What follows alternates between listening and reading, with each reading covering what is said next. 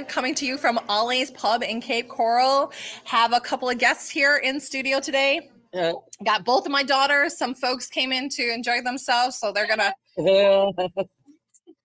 hopefully they have some fun here listening to us go back and forth on a few of the big issues. This is a Democrat and Republican walk into a bar, and I am your Democratic host, Dr. Cindy Banyai. and I'm of course your Republican host, Sean Hartman. and so glad to see you here today.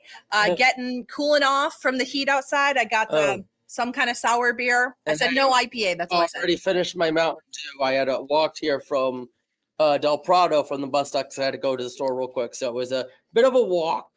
Uh, but uh, and it's a, and a bit of a walk in 95 degree weather, so Ooh, it's, it's hot. Yeah, the air conditioning in my car is even struggling. But yeah, I was out doing uh getting some secondhand Barbies out in Lehigh from my friend. Yeah, shout out to my friend Lexa, who is uh, her daughters are a little bit or- older. My daughters are a little bit younger, so we got those uh, Barbies on the on the reuse. So got a Always pretty good to have sweet those. house in the back too. By the way, Ooh, nice. excited. That- I actually genuinely like that movie. I did get a chance to see it. We were talking about it too.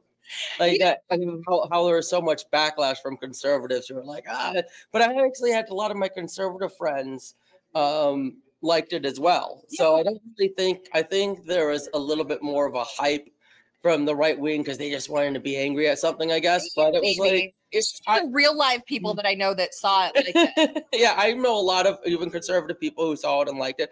I saw it more as a as a reversal of roles commentary, Yeah. and so I thought it was I thought it was a very interesting and very very silly movie. I mean, like it was definitely like aimed at my demographic of like middle aged mom. Like we were, I went with a bunch of other women. We were crying because it was just like about that like hopefulness and like how Barbie was Mhm. like, yeah, you know, during our era when we were little girls, it was like Barbie could be anything, and then you get out in the real world, Yeah, it's it's a little bit more really- yeah. complicated. Yeah.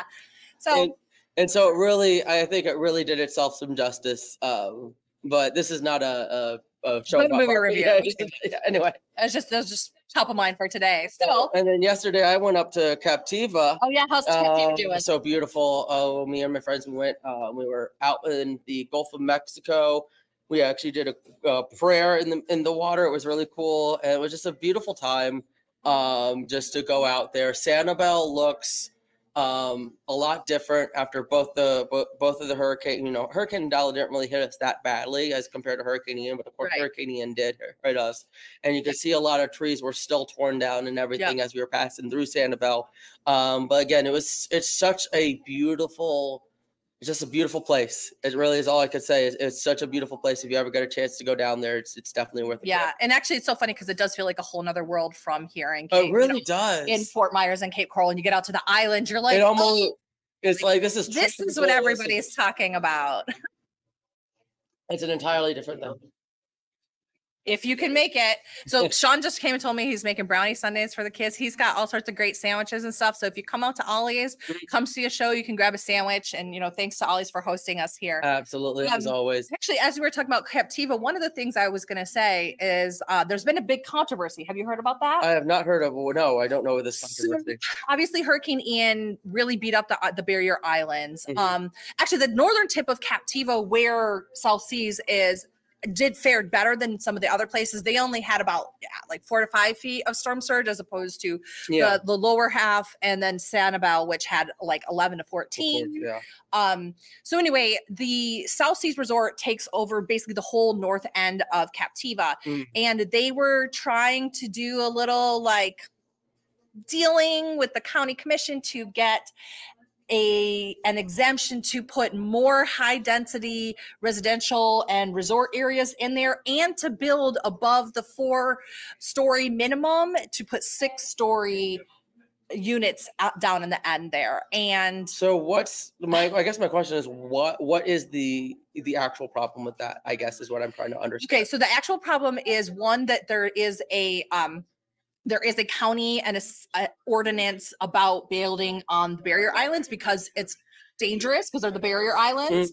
Uh, so there's because of the wind um, and the hurricanes, you don't want to build too high, Okay. and because Captiva is the furthest away. Basically, you have to go all the way down Yeah. Captiva and Sanibel to get out. Yeah. It takes about 24 to 48 hours to evacuate people from that area. Mm. So there was a decision a very long time ago when it comes to emergency planning to not have high density residential areas in that part. Okay. Um, and on top of it, the uh, the wastewater system in Captiva is actually trying to hook up to the wastewater Mm. system in Sanibel, and having additional density there would make it difficult um, for the uh, the sewer system there to handle. Mm. So So, well, well, that that second part it creates a very crappy situation. for It's everyone. shitty situation. of course, there you know it was kind of like part of the course. Yeah, county commission. well, yeah. shenanigans because um this had come from the developers there was actually a new owner for south seas resort Yeah, someone came some in group of, group of uh, firms Yep. that I did read just purchased it a few years ago, so that makes sense. And, and look, this is mind you par for the course when it comes to our county commission. There tends to be a very um, pro developer yeah pro developer very close relationship between county government and developers. You even have county commissioners who are developers and candidates who are running for office who are developers.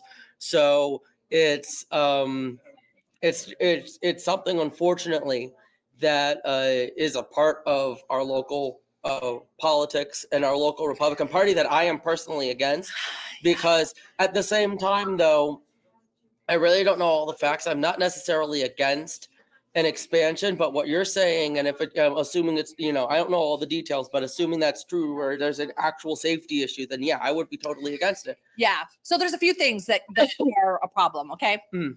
Uh, one is the safety issue second is the sewer issue third is you know the availability of the land and the environment to take on that level additional Oh, yeah, level true, yeah. folks that's an area that's very beautiful that i wouldn't want overdeveloped that's for sure and and people have been trying to stop the expansion of South Seas. Actually, you know who's a famous uh, Southwest Florida resident who's been fighting that since the seventies? Robert Rauschenberg, who is the artist.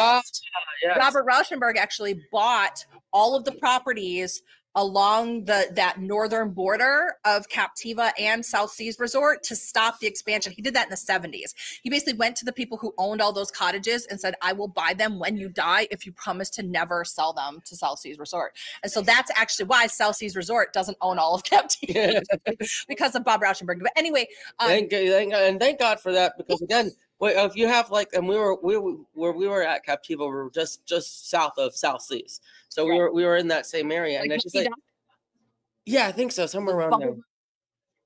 I don't- I don't fully I don't fully remember exactly. you would we- remember the bubble room. yeah, I don't mm-hmm. think we passed the bubble room. I wanted to go to the bubble room. bubble but- room's amazing. I've heard It's of it. Weird, itchy restaurant out there. Yeah, very very very classic and historical. I think it's been around since what the seventies. Yeah, it's been around for a long time. It's So- it's Christmas all year at the Bubble Room.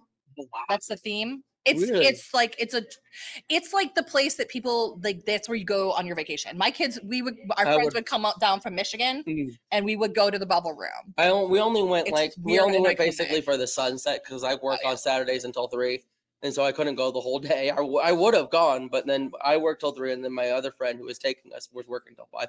But yeah, no, very beautiful area, and it's one of the you know you definitely don't want like something where a private organization, a private resort owns an entire island.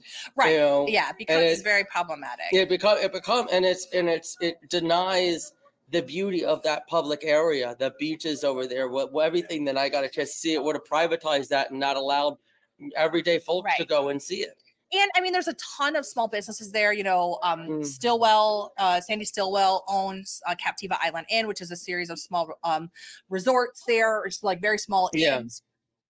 As well as RC Otters um, and Keylime Bistro, uh, and it's you know that's kind of part of the charm, right? Yeah. It's this old Florida style, but let me tell you a little bit about the other part of the controversy. So this came up, uh, the expansion request came up in front of the county commission. County commission was like, oh yeah, we're gonna vote for it. And then all of a sudden there were people going, wait a second, like this didn't follow protocol because they had said that, excuse me, actually it had came from staff And so it didn't need to be approved or notified the people who were living in the area. However, um, it was a proposal that was put forth by South Seas Resort in and of itself. So Mm. actually, the people, there are residents uh, of South Seas Resort that like they, you know, they own the properties there. Mhm. They were not informed of this expansion, and they were, of course, very upset about this because it, it's going to seriously challenge their current way of life to. Mm. Uh, put additional, I think Yeah. it was like fifteen hundred uh, person capacity in this very small Oh area. yeah, that was Um, that creates that that in and of itself creates traffic issue. I didn't even think about that. traffic. Yeah. We had this issue, and I remember because when I was running for city council in Cape Coral, this is one of the big issues we were talking about because of the residential developments that were coming in, all the people moving in. We did not have the infrastructure to do anything. You know, we not have the infrastructure to basically take on the added capacity, and so we've been having more traffic, more traffic accidents, Yep. more issues here in Cape Coral. And Cape Coral's large; we're the largest city physically the- and and population wise, but we're the largest city in the county. And so if we're having that issue in Cape Coral in an island that is and there's one road. Like Yeah, there's, there's like, like one one road. road. on Cape, I'm telling you, it's- on and off. It's basically the the the uh blah, blah, blah, blah, blah, the island itself. I just realized you don't edit these, so that's going to be in the podcast Blah, blah, recording. blah, blah. I mean, I can- I can't.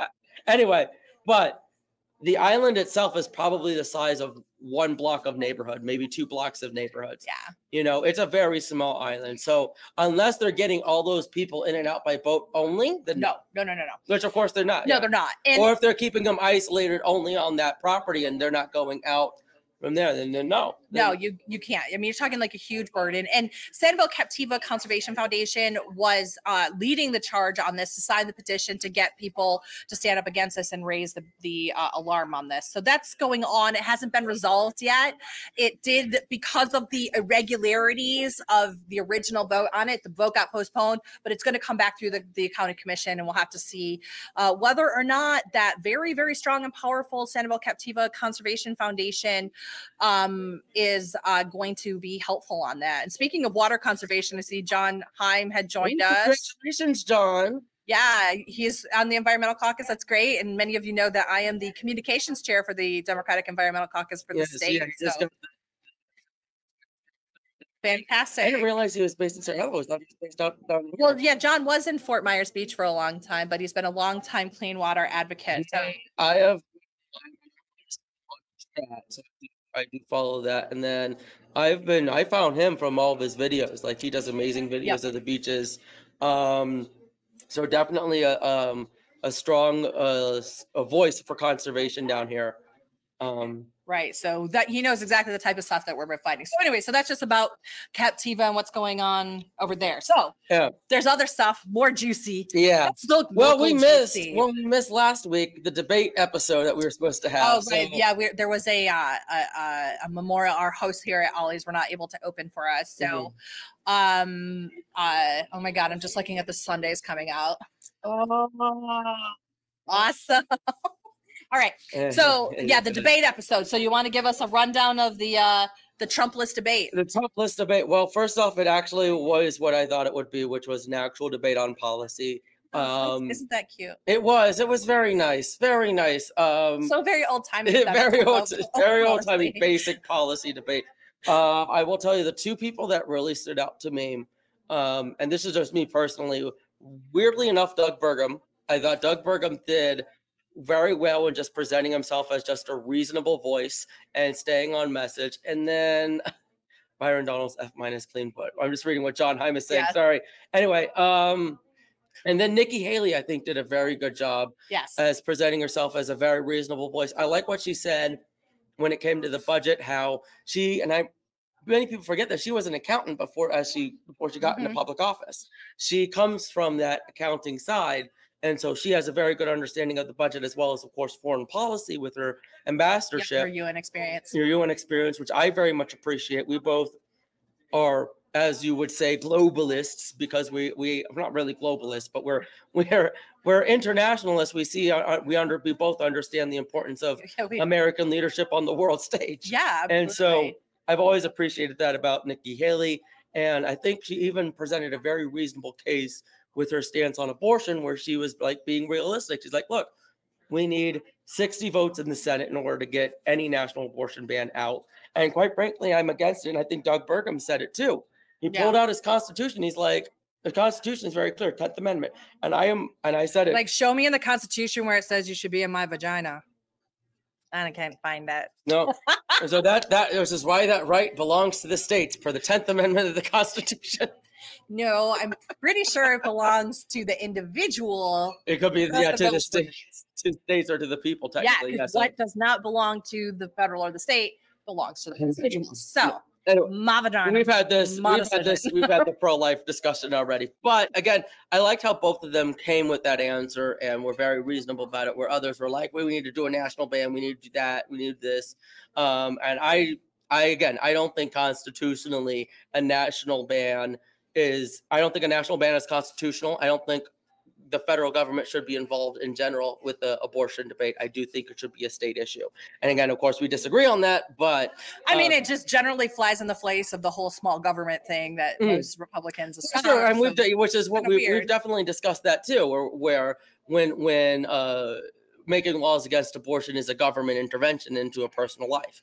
So yeah, we definitely have had that. So go check out our old Go podcast if you want to if you want to Okay. hear what we said about that. So Doug Burgum is the North North Dakota, South Dakota, no, North Dakota. You're right, North Dakota. Dakota, You're North right. South Dakota Dakota is is Kristi Noem. Uh, so yeah, but so he got on the stage because he was giving people who donated like twenty dollar gift cards. Yeah, he was one of those, and so was Francis Suarez. Francis That so who, who apparently dropped out, ended his campaign, the first one, and it just sucks for all those Suarez heads out there who are so excited for that. there was nobody. But here's the thing: he really screwed himself because he made this statement saying, "Oh well, if you don't make the debate, like you shouldn't be in the race." And then he didn't make the debate, and he was like, "Uh, uh, uh," and then he had to drop out because Mhm. otherwise he looked just like a moron. You Yep. know. But he didn't make it because he wasn't polling high enough, is what I understand. He made the um the donor cut because he ended up taking a page out of Doug Burgum's book Yeah, he did the exact same the thing. same thing. So he had the he had all the other stuff, but he didn't. He wasn't polling high enough, Yeah. so he had to eat his own words and drop out of the race. So now Yep. there's only two Florida men running for the Republican primary.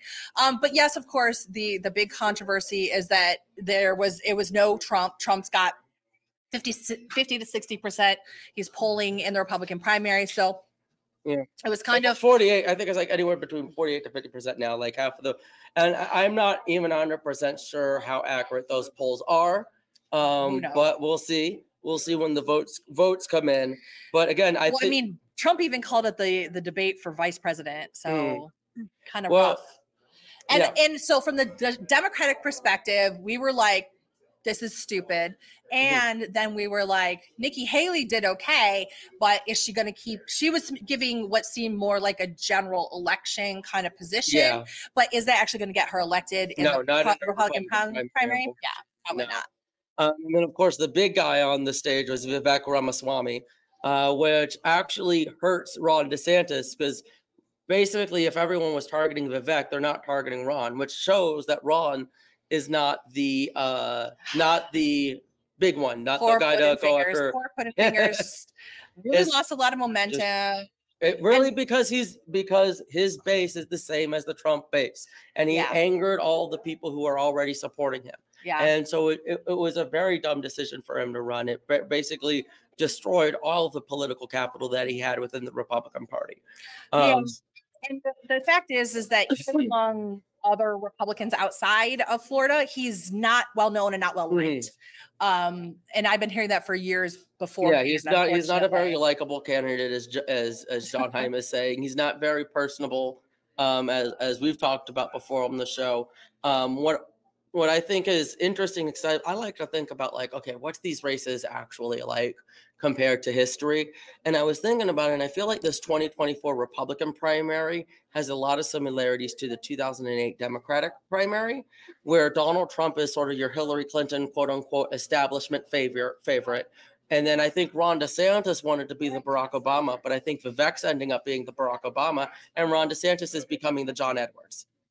And so I think that we're getting to a point where Ron DeSantis has mm-hmm. really damaged himself. But I will tell you, on that debate stage, Vivek was very immature. He came out to me as like someone who needed to get on Ritalin. Like he was a very hyperactive child. Yeah, And I I don't I know think how- Mike Pence had a few statements about that, telling him like there's I- no on-the-job training for Yeah. the presidency, kind of I think I think to there were some some, some good hits from a lot of those candidates. The ChatGPT line was pretty good from Chris Christie. I was laughing on that one.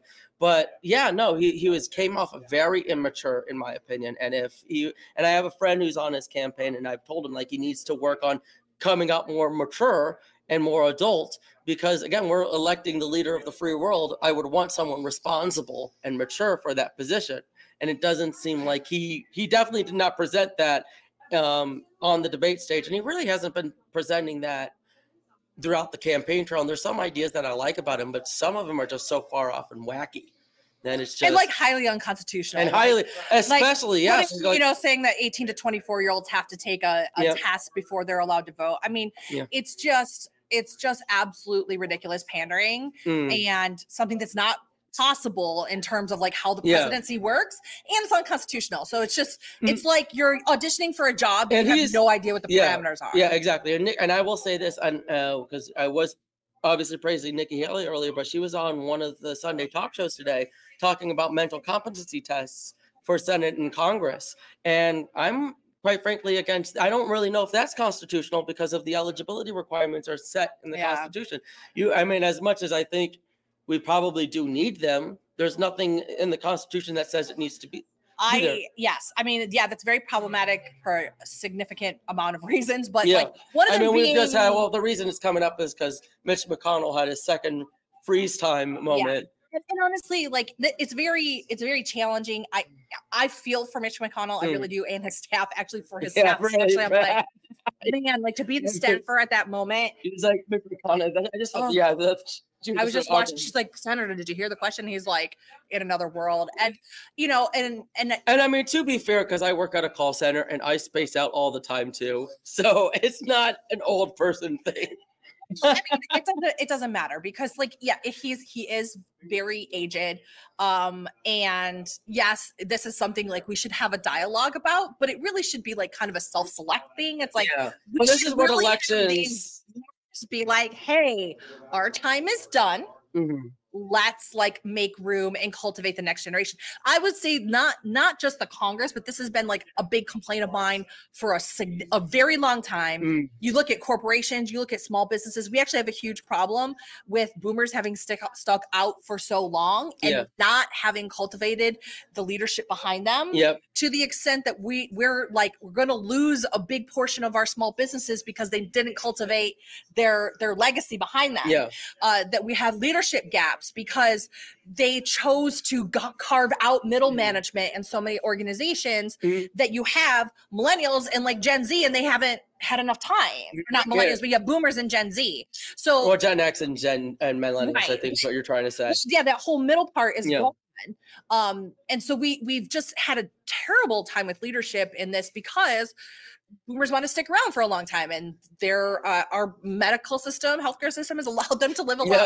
longer than which their which is which is great It's but it's again but it's again you're you're absolutely right and we also have this problem in party politics as well where Mhm. where older leadership and we see it of course in the congress and the senate right. these people in their fifth sixth seventh term they some of these senators have been around since you've been working there in the 90s you know yes. and you know yes. like, yes. Joe Biden's office was there right is actually from mine. and i and i saw this on the i saw this on the news today there are eight senators right now who were born before 1945 which is like be- before the end of world war ii they were born they have lived through world war ii Yeah. through through the cold war like that is and it, and it's great that they're still alive but yeah they needed to they and and it should be they should be the ones as the statesmen and the stateswomen to be the cultivators the mentors of these next generation of leadership leadership pipeline. yeah and I, I don't want to see I don't want to see term limits. I'm against term limits in general, Mm. not just because it's like hard like hard to change the constitution, but because Mm. term limits have a tendency to then favor corporations and PACs now because they're the ones that continuously can fund. Yes, they can fund the, the pipeline. Look at our Senate and, and Congress or our legislature here in Florida. Okay, I never, Okay, I never thought of so personally it- four term limits, but yes, I can understand that being an instance. concept like do your job and get out Yeah. but what happens is because you have that certain amount of time you need funding to get the next generation of people in there And that, because of the way our campaign finance works, happens to go to corporation special interest It- PACs. yes. So in practice. Theory versus practice Theory situation. very different. And then, yeah, I don't want to have any sort of means testing go on Mm-hmm. qualification because that can also become a slippery slope to eliminate people for certain ideologies or whatever. It can be used in a lot of different ways. So we have to rely on the ballot box to to preserve our democracy and I that agree. means making sure that we're getting the right people elected No, I 100% agree. I think that the ultimate decision maker is the voter. And again, it, it really it depends on them uh, to decide whether or not a certain senator or a certain uh, Congress member should be uh, representing them. And again, these senators, they're elected for a six-year term. They're Right. meant to serve for that stability for that reason. And so it really is up to them on whether or not they're either going to run or they're going to resign. Dianne Feinstein has already made the decision she wasn't going to run again, which Yeah. was the right decision. Whether or not she should resign, uh, probably she should.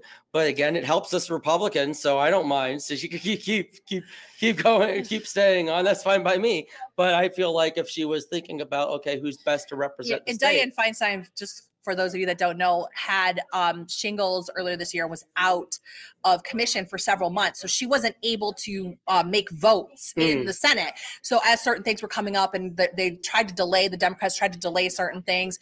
But I think it specifically impacted the judicial, Judicial- There were still appointments for Biden that were being held back because Feinstein's absence. And so happy for that. Very glad that we were able to get that. From, no, just- But you know, but again, but if you're thinking about this from a, if if the reverse was true and we had a Republican senator, we're Right. uh, blocking Republican just judges, I would be saying that Republican needs to resign because Mitch McConnell was out with a broken hip as well. Mhm. So I mean, this is this is a problem when you have folks who are older and their health is deteriorating as well. Yeah, they're going to the doctors all the time. And it's not necessarily because they're senile or because they're unhealthy. It's just, again, you get to that point, you know, things keep breaking. And so they have to go to the hospital. all the time. It's the same with my grandparents, too. We have to, we, they live right smack dab in the middle of the medical centers in Barkley Circle. So anytime they need anything, They can just go. they can just go. All Exactly. right, so let's see. So we talked about the debate. We talked about uh, the Mitch McConnell freeze. What else is on your mind? Oh, what else is on my mind?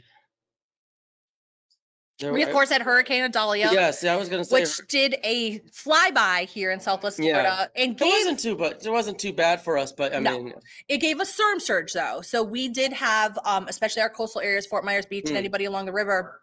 Did experience up to three feet of storm surge, um, and interestingly enough, uh, it affected the storm surge affected the, basically the whole west coast of Florida, um, and it's kind of the first time that that has really ever happened. It did it, Tampa all the way up too, not inland as much because it was offshore, but we still had uh, those waves coming in and Yeah. affected. It definitely we definitely felt the storm storm itself. I actually um held my first hurricane party. It was a one man hurricane party, but me and my friend were hanging out. But I've always wanted to do one of those.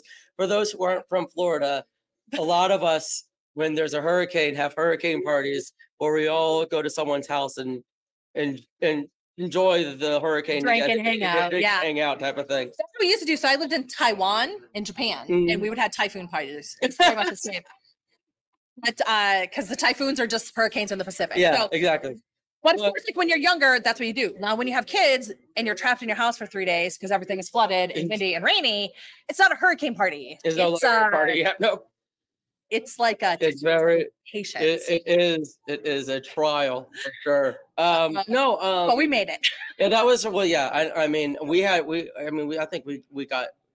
Got it pretty well. We didn't get, we didn't get it too bad, and of course, it, I think it had more Central Florida and everything. Well, yeah, it it hit ultimately in uh, what's called the Big Bend area near Cedar Key, which fortunately for everybody is a lesser populated area. It's very agricultural, Mhm. rural, and and uh, not densely populated the way that Southwest Florida is. And the way that it hit, um, it just didn't cause as much damage. Yeah. So, hey, Sean, can I have another? Yes, thank you. I get one of those tasty beers. So, um, you, you know, of course, people who lived in those coastal communities, uh, they mostly evacuated. We didn't see the loss of life uh, the way that we saw here. Uh, that's also because you know we um, there was a delay in the evacuation here, um, and uh, we were more prepared this time than we were last time. We We'll, were we'll more prepared. definitely, I'll definitely consent to that. Um, I do. It's interesting because Ron DeSantis made a big deal about how we need to put politics aside and, and we need to do what's right. And then Joe Biden's in Florida and Ron DeSantis is nowhere to be And he seen. stiffs him. Stiffs. Actually, he, And- they they agreed to meet, and Ron DeSantis. That does not, and and I get why up. Ron DeSantis did. You don't want that that photo shot. There was even during the debate, there was that discussion where Chris Christie was attacking. Ooh, DeSantis for no, denying no, no, no, no. Chris Christie, no, Chris. Chris Christie Hold on a was. Chris Christie was attacking Vivek, trying to compare him to Barack Obama for his inexperience.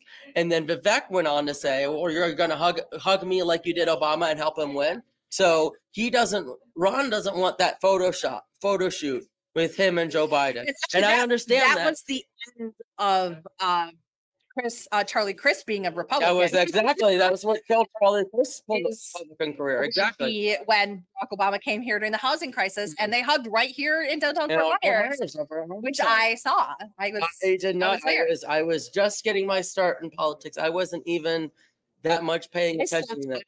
I slept on the concrete Oh, outside convention center Just to get in. To see Obama. I saw I saw Biden when he was here during the 2012 campaign. He was at some golf course i- in. Fort Myers. to to Biden uh, during Hurricane Ian. I Mm. just missed him. Oh, I just missed him. that cool. Got all. Yeah, he doesn't. Yeah, Ron didn't want that. Ron didn't want that photo shoot, which I get. But then, why would you make a big deal about we're gonna put politics aside and there's a time to campaign? There's a because he's full of shit. Of course. Yeah, I I will not say it in those exact words, but it is definitely hypocritical of him and he should not have said anything if he wasn't going to show up. I personally again, the reason we do this show is because we believe in bipartisan bipartisanship and putting politics aside and having these discussions and especially when issues like hurricanes come up. Yeah, You it know, shouldn't be Ron. DeSantis when it when it hurt issue at all. Ian, they were together and it was fine, you know, and and that's because that at the time that mattered. But no, now he's like, I'm campaigning for president, and he's wanting to be, you know, Well, and I would say, of course, for somebody who's saying let's put po- politics aside, there was the uh, campaign memo that leaked saying that Ron DeSantis was going to tout all of his good deeds from the hurricanes as part of his campaign strategy. That came out today. oh, I did not read that, but that is not good. No, Because well, here's the thing. Here's the thing.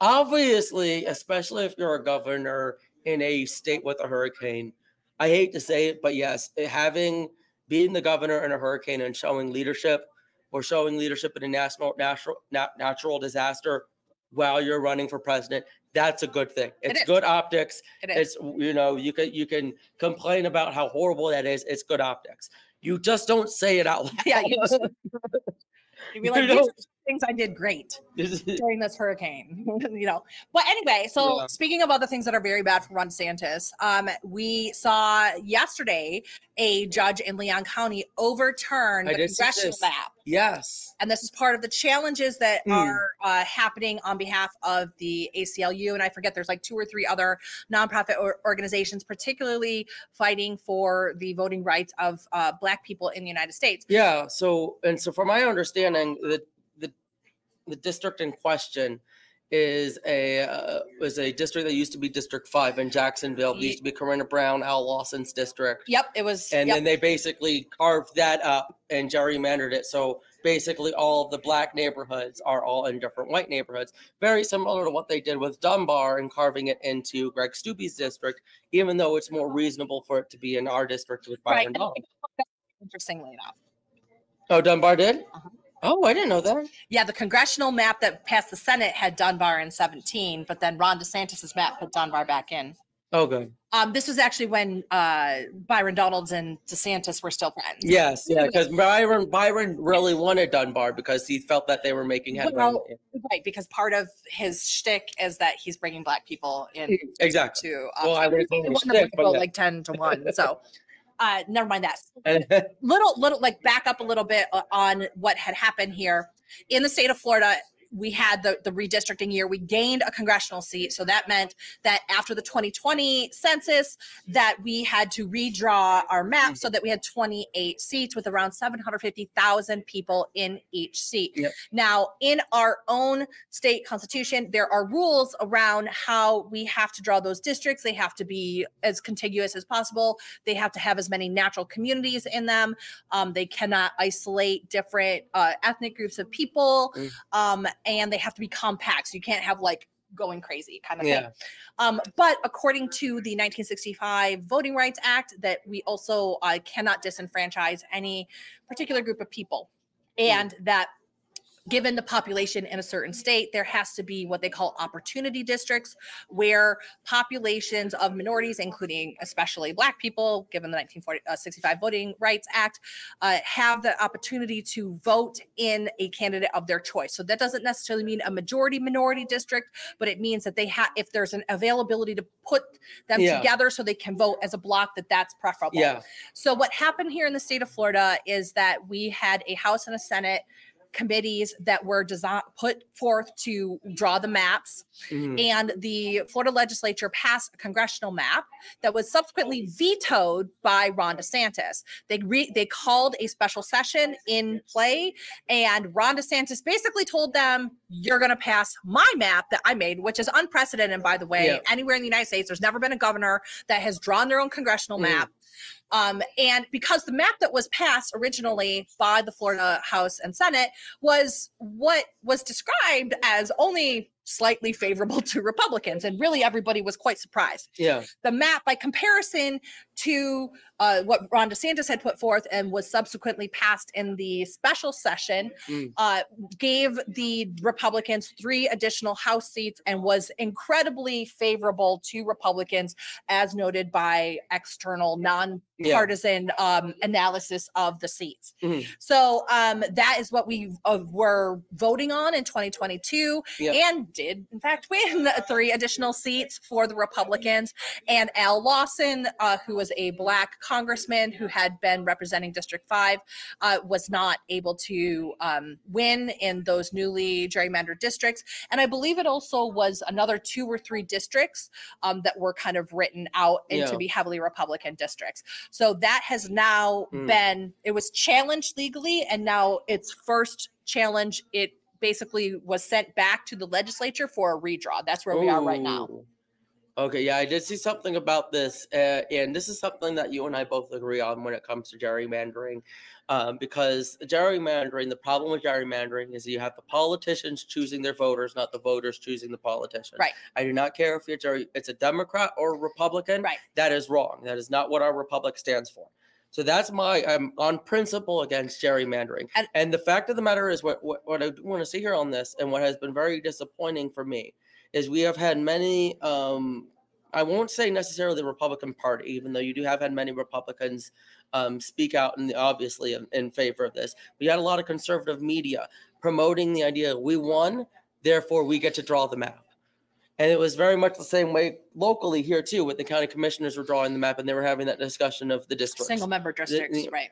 well, not necessarily single member districts. We were talking about the redistricting how of to the, draw? of the of the dis- you had you had a few maps that were controversial, and you had county commissioners who are speaking to us saying, you know, we want to make this, you know, want to make it make sure that we, you know, keep it this way, and they Right. were making that argument that that um, this is better for Republicans and not for Democrats, which I did not like, but you had a lot of Republicans basically saying again saying the quiet part out loud where they're saying like hey we want we won therefore we're going to draw it so that way more of us win.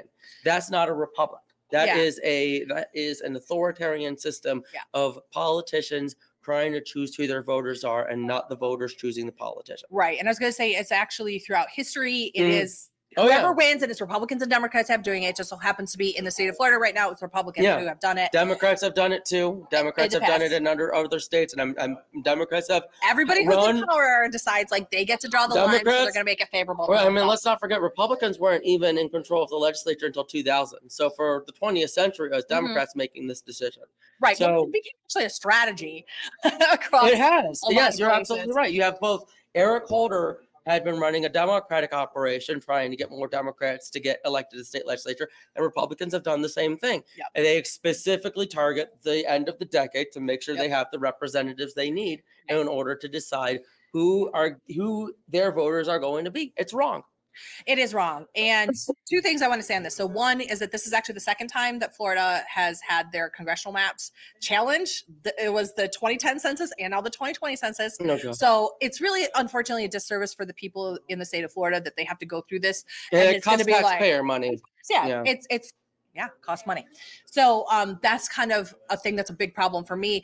I actually am in favor because I am pro voter, I am pro democracy Mm. as opposed to pro party.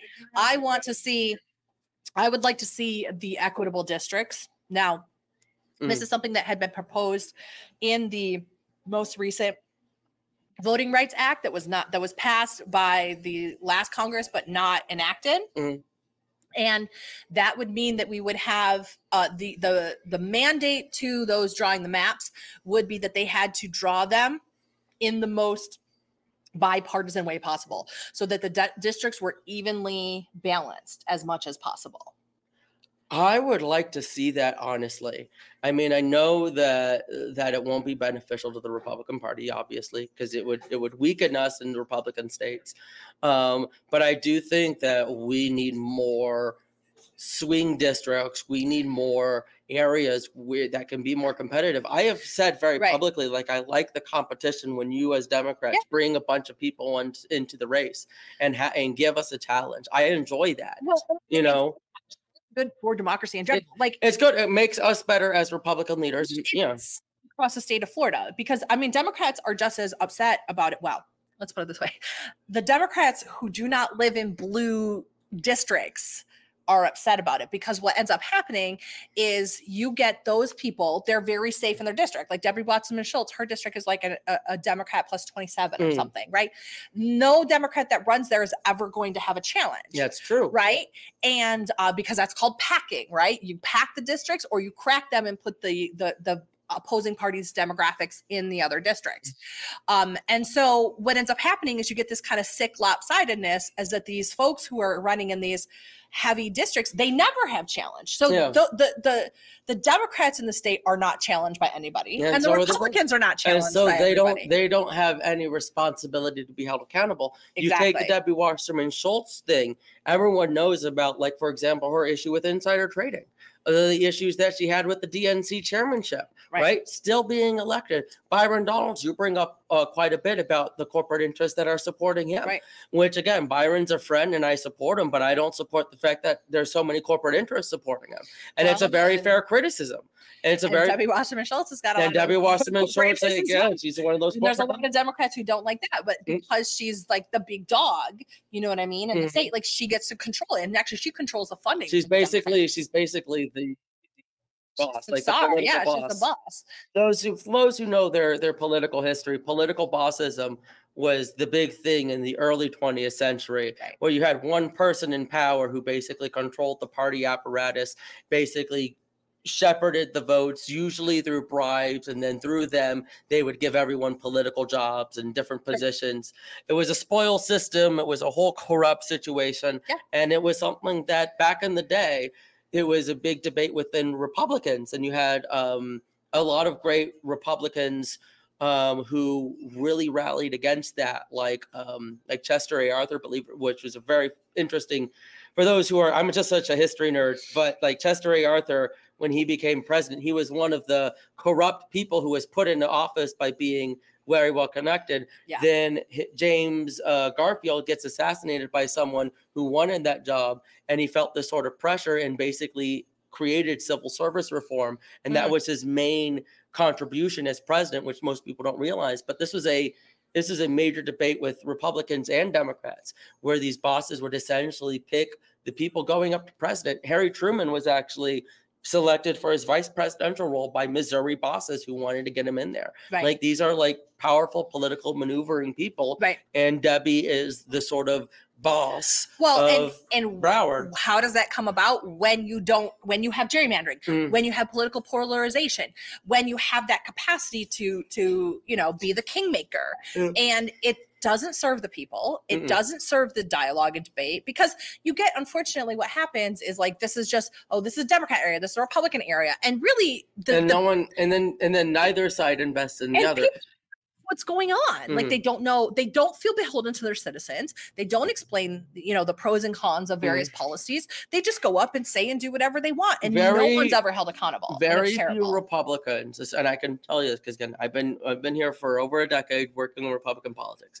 Republicans will most of the time they will go to Republican events, Republican circles during the campaign trail. Some of them will go after, some of them will not. But a lot of them will will only go during the campaign trail, and of course, they won't go to anything Democrat or anything nonpartisan or Right. anything that they could that could hurt them in any way, shape, or form. Right. They do not debate.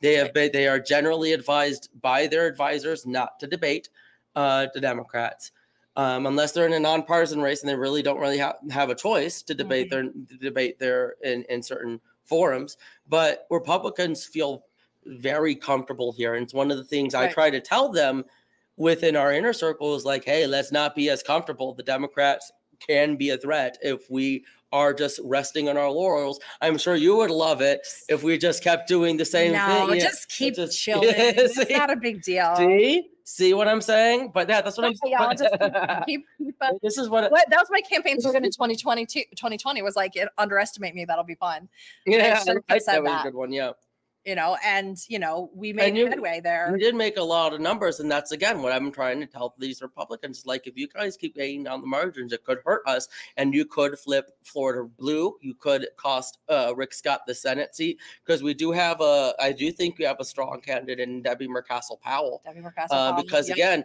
Rick Scott only won that Senate seat by a small percentage of vote. and Most speak of unlikable yikes Think of unlikable, yeah, Mr. Voldemort right over there. Governor Skeletor.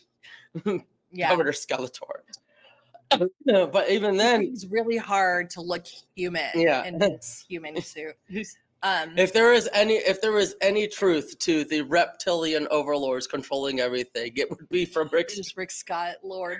No, but I do think and I will say that uh, the Rick Scott seat has been targeted by the DCCC, Mhm. and the DNC is one of the most flippable uh, potential think- seats in the country. I think if we do not, if if we if we let our guard down, we could lose that seat absolutely. Because again, Rick Scott won by a small percentage of the vote, and a lot of that was the Hispanic vote flipping from Nelson to him. And Debbie Mucarsel Powell is the first South American who has been elected right, to she's a Congress. Latina. she can pull she can pull those votes back.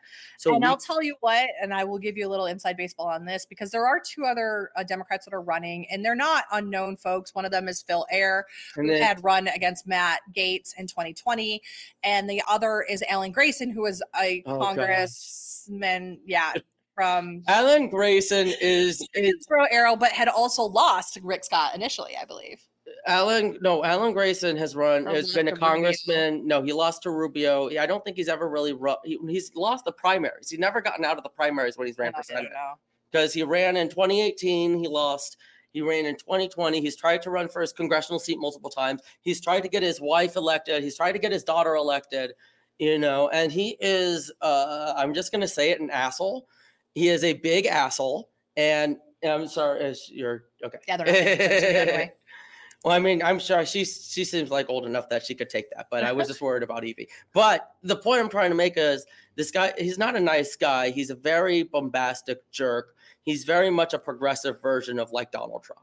Quite frankly, he's I don't know anything about him other than he's always kind of running around. I will tell you he's not super well liked within the party. And No. in fact, um, he announced and uh, Phil Ehr announced, and they were basically both ignored similarly by the party. well, yeah, and I think that from what I can tell from Nikki Fried, she wants a, a singular candidate so that they're they're all unified. And obvious, I don't think they're going to convince either of the other two minor candidates to drop out, so they're just going to ignore them.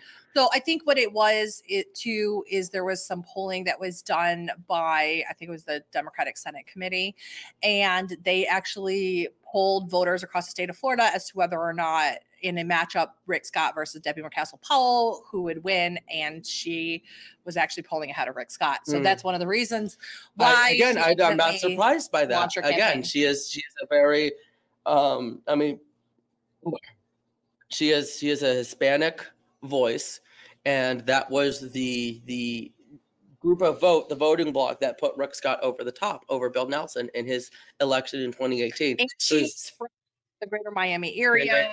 which is an area there. where we where we have gained a stronghold. So we're basically playing defense in Miami.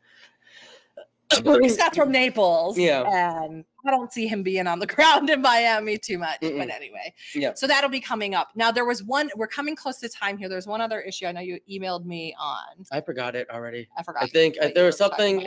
There was a sh- something that I saw. The shooting, the Yeah. Jacksonville shooting. Do I really want to talk about the Jacksonville shooting? You want to talk about how Angie Nixon, Angie Nixon, representative from the Jacksonville I didn't see those photos though. gave just the most amazing stink eye Like to Ron DeSantis because she was one of the black leaders in the community uh, that came in after the Jacksonville shooting. This was where a, a self-professed uh, white supremacist came in and targeted black people at a Dollar General outside of a historically black college and university Mm. in Jacksonville. Black leaders then came up to kind of have a memorial and for some community healing. And Ron DeSantis flew in and took over their their uh, meeting and they were pissed. And actually, I realized that in the background of one of the other photos, Nikki Fried is in the background, also giving him a stink eye. Um, I, So, I- yeah, see, not I didn't well realize received. that. I didn't realize that. So, you know, coming in uninvited, that's kind of kind of a, a jerk move.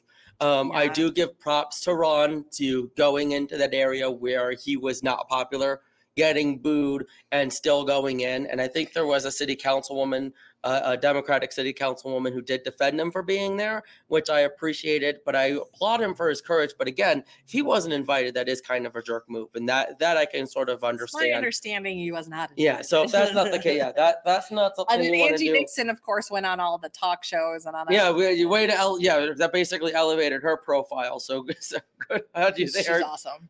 She does seem kind of. She does seem kind of cool for for your side. I obviously don't don't agree with her politics, but I always have a lot of respect for a lot of your demo, the lot of the Democrats out there who are who are who are the fighters, who are the passionate ones. Yeah. Like I, I don't agree with them, but I just I just respect it. I do. I respect people who are are politically passionate and fight for what they believe in. and I believe it was 2020 when she first ran, and she was pregnant at the time, and still, Really? and the seat wasn't a flip, but the woman who was a Democrat, she was a dino. We don't have many of them, but she was Yeah. uh, a Democrat who was running in Jacksonville had that seat, but she was supported by only Republicans. Mm. So uh, Angie Nixon, you know, um, won the seat from her, and so Did the Republicans run any run in that race? no, Uh, see that this is again. We had this similar situation when I was living in Orlando. This happened with Amer. Uh, what's was the not Amira Fox the the one the one before Monique Worrell. Um, Amaris Amaris Ayala Amaris Ayala. Amaris Ayala, Yeah. yeah, Okay, so when she was running, I moved up to Orlando in 2016. She was running against a Democratic incumbent that was supported by all the Republicans. Now, there was no Republican running in the race, and most importantly, there was no write in in the race. So it was an open primary. And Republicans were just putting their support behind the Democrat, thinking that they can get the Democrat over the top. And they didn't. And then for about three, four years, they were complaining about her, like how dare, how horrible she is. And I just kept thinking to myself and saying in these meetings, like, why didn't we run a Republican? Right. Because again, this is that that hubris that they think that we can support a Democrat and that will be better for us. Yeah. Yeah. right, uh, and and and that's not uncommon Yeah. in areas where you have largely one party in control because And I'm not. I'm sure that this this is Democrats say here about I mean, certain mhm. Republicans. you have you have Democrats who won't run people in certain races if you have a Republican that has a more moderate stance that they can get behind. I've seen that. Yeah. Because you don't, but then Republicans notice this and they put a write-in candidate, and it just shuts it all down. Right, Mm. which is why we're running Democrats in every state. which is again the wise thing to do you know you need to be running and it, it makes us better it makes us competitive it requires us to respond and if you know we should be responding it gives me work to do as the communications chair of the lee county gop Yeah, and So- I'm amazing at making memes, guys. Every dumb shit thing that you've said, I'm gonna turn into a meme. In fact, you should check out my most recent one about. i saw i saw it i saw it We're going back in the archives, y'all. We're gonna They're, find they're them. going. They're digging. They're digging. They're they're they're they're playing hardball. But again, I I I like it from, from a competitive standpoint. I I see politics I much like people. held accountable for what you said. Yes, say. exactly. Well, that too. But I I see it more like a like a sport, and we need to be more competitive, and we need to have more sportsmanlike conduct, where we're you know not hating each other, but you know honestly competing on our values and our ideas. Yeah. Which is again why we have Let's this podcast. And, these ideas because uh, I would love to hear some of those. and Instead with that, instead of just nonsense. But anyway, yeah. So, uh, yeah, we'll call that a day. Um, I hope uh, with the Labor Day holiday tomorrow, um, just want to ha- hope everybody has a, a restful holiday and big shout out shout out to the labor fighters in our past and to workers across the United States. Yep. And that's one thing that we both agree on. We're very both pro workers, and we and I've will say this that the Republican Party, even though rhetorically we have uh, voiced our support for workers, we still need to match that up with policy. And so there's a lot more work in our party that needs to be done in sort of implementing pro worker policy. But I am 100% in support of that. We need to be a more pro worker party within the GOP. And pro union. Pro union. I think you. I, I think Unions. unions are strong. I think the thing with unions is that unions are a great counterbalance in a free market system between the power of the corporation. Because this is what Adam Smith talked about: that businesses and corporation have all this power, and the laborer does not have that much competitive bargaining power. And what a Yes. union does is it equalizes that. And I'm 100% supportive of it. And I that's why think they've been union busting And that's and, and, paid to have Republicans and let me say this too. Country let me say this too: if to you want to union busting I policy, wanna- just like they did in 2022 here in the state of Mm. Florida. And I'm and I'm against yeah. There's been a lot of stuff that the Republicans were doing against unions that I'm not supportive of. 100. percent I do want to say this one final thing though, is that labor unions, especially if you're concerned about communism and socialism, labor unions are a preventer preventer for communism and socialism because if you can provide labor with a voice and power, they they will have no reason to have a workers of the world unite communist revolution. So that's something that I don't think a lot of people think about. If you want to protect free market capitalism, you want to be pro labor union. Just a thought. I'm going to let him leave with that. Thanks for joining us here today at a Democrat and Republican walk into a bar. I've been your Democratic host, Dr. Cindy Banyai, along with my Republican co-host. Sean Hartman. And uh, thanks for joining us. Don't forget to uh, show some love to our sponsor, Ollie's Pub here in Cape Coral. And if you enjoyed the show, we would love to have your support for it. You can get it emailed directly to your inbox. I got There's- Evie here. There's Evie, Oh. uh, four ninety nine a month, and uh, that helps independent media just like us. You can check that out on the Big Mouth Media website at bigmouthmediafl.com on the plans and pricing page. And if you like all of our shows, you can get everything emailed to you directly for just $19.99 a month. And you can find that again at the plans and pricing page on bigmouthmediafl.com. And we'll see you next time. Bye bye. See you later.